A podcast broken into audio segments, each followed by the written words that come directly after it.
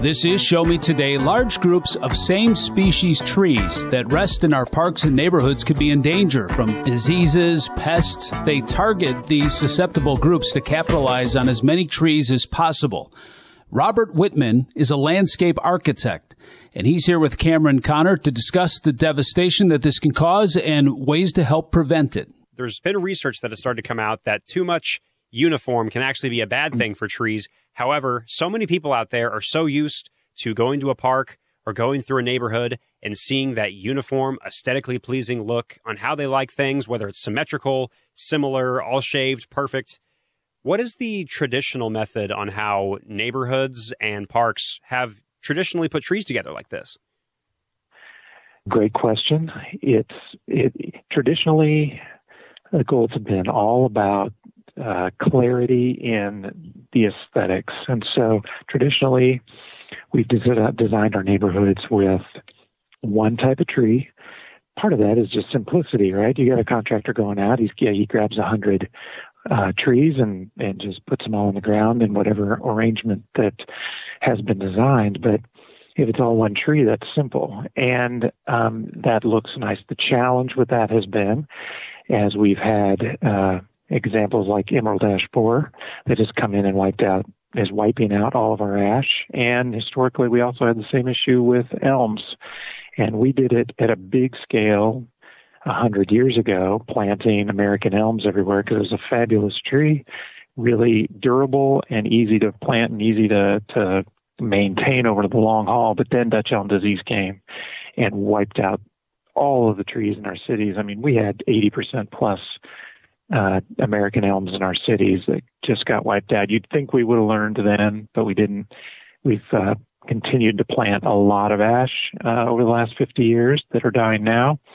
And I've recognized that red maple in um, a good part of our state has been over way way overplanted and that's been the next rage of of the challenge no major diseases or insects for the red maple yet but we need to learn from our mistakes and and diversify our um, our communities and our parks and developments so that uh, if that big event does come we haven't uh, put all our eggs in that one basket.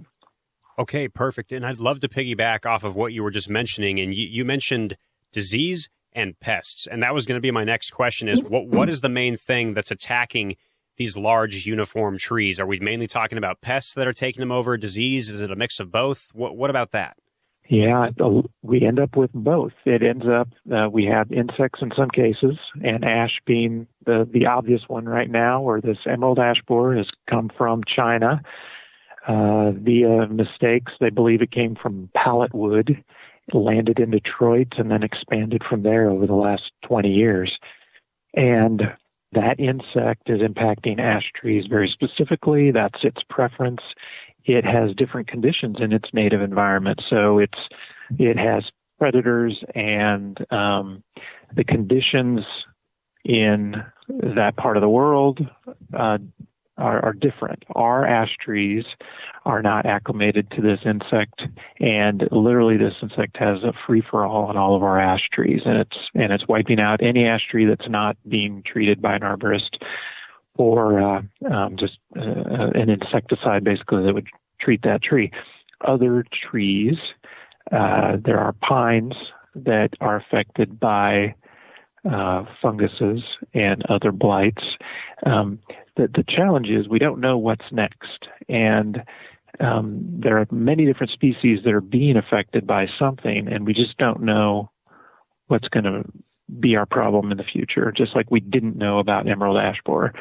So having uh, be, being consistent with um, diversity and having many different species in our communities will help uh, help us continue to have a good urban forest, even though we may lose five or ten percent of our plants due to whatever that next pest is.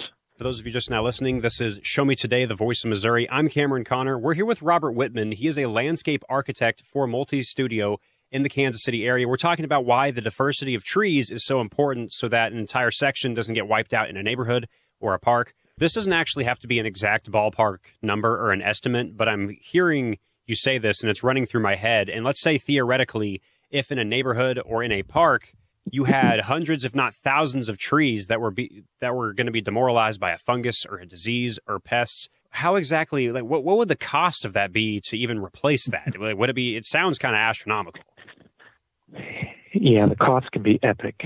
Part of the challenge is I know that in um, one community in particular, they did a full inventory of all of their civic trees, all of the street trees, and some of the park trees that are planted in more organized parks. They, they had over 50,000 trees that were counted, and one quarter of those trees were ash, another quarter were red maple. Again, 50% of all that community's um, urban trees are just two different species, and and we have hundreds and hundreds of species that we have at our um, at our you know available to us. So the fact that we're just using those two for half of our trees is a problem, and we've learned a quarter of those trees are are now perishing. So if you think about the cost of removal of a tree, could be uh, a thousand dollars, depending on the size, could be several thousand dollars for the size or location, and and and then there's the replanting of that tree. Um, so there's another five hundred to a thousand dollars potentially to replant that tree. So we're talking three, four, five thousand dollars for the loss of just one tree. You multiply that by tens of thousands of trees, and that number is astronomical. Beyond that, uh, even if you do replant a new tree, there's uh, the effect of that young tree is not providing all the benefits that the old tree was providing. And so we're losing some immediate benefit from an ecological standpoint, from uh, flooding and shade and heat island effect, all the benefits of large trees are being are, are, are being lost, and we have to wait a generation or two before this next group of trees makes it to that age where they're providing that full benefit. What is the solution for this?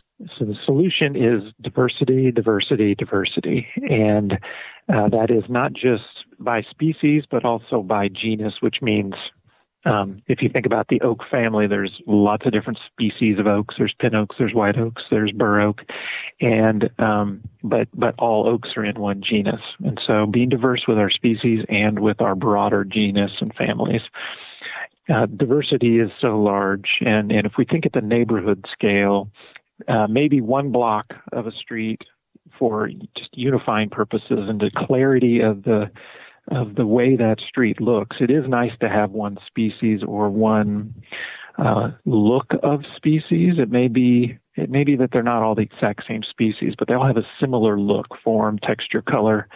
If the diversity falls into the entire neighborhood, allowing one street or one block to be one species, that, that's another way to handle it. But all in all, it's about lots of species diversity. It's good to have more diversity for uh, the different insects and, and different wildlife that depends on those different types of trees. We're talking about why the diversity of trees is so important so that an entire section doesn't get wiped out in a neighborhood or a park or any other example like that. It seems like maybe a little bit of a controversial topic, so I'd love to get your opinion on it. It seems like there is a conversation around what should be native versus what should be non native, and maybe if that helps or if it hurts. Where do you stand on that when it, in regard to trees?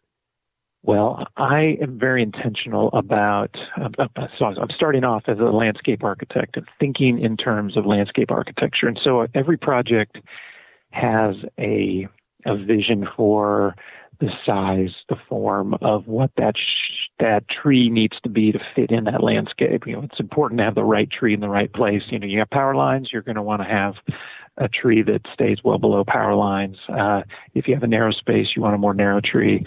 Thinking about the types of trees, the colors, and everything is important. So when I develop a design, I start to look at all the, the, the basics of the trees. I'll call out some tree species to think about it.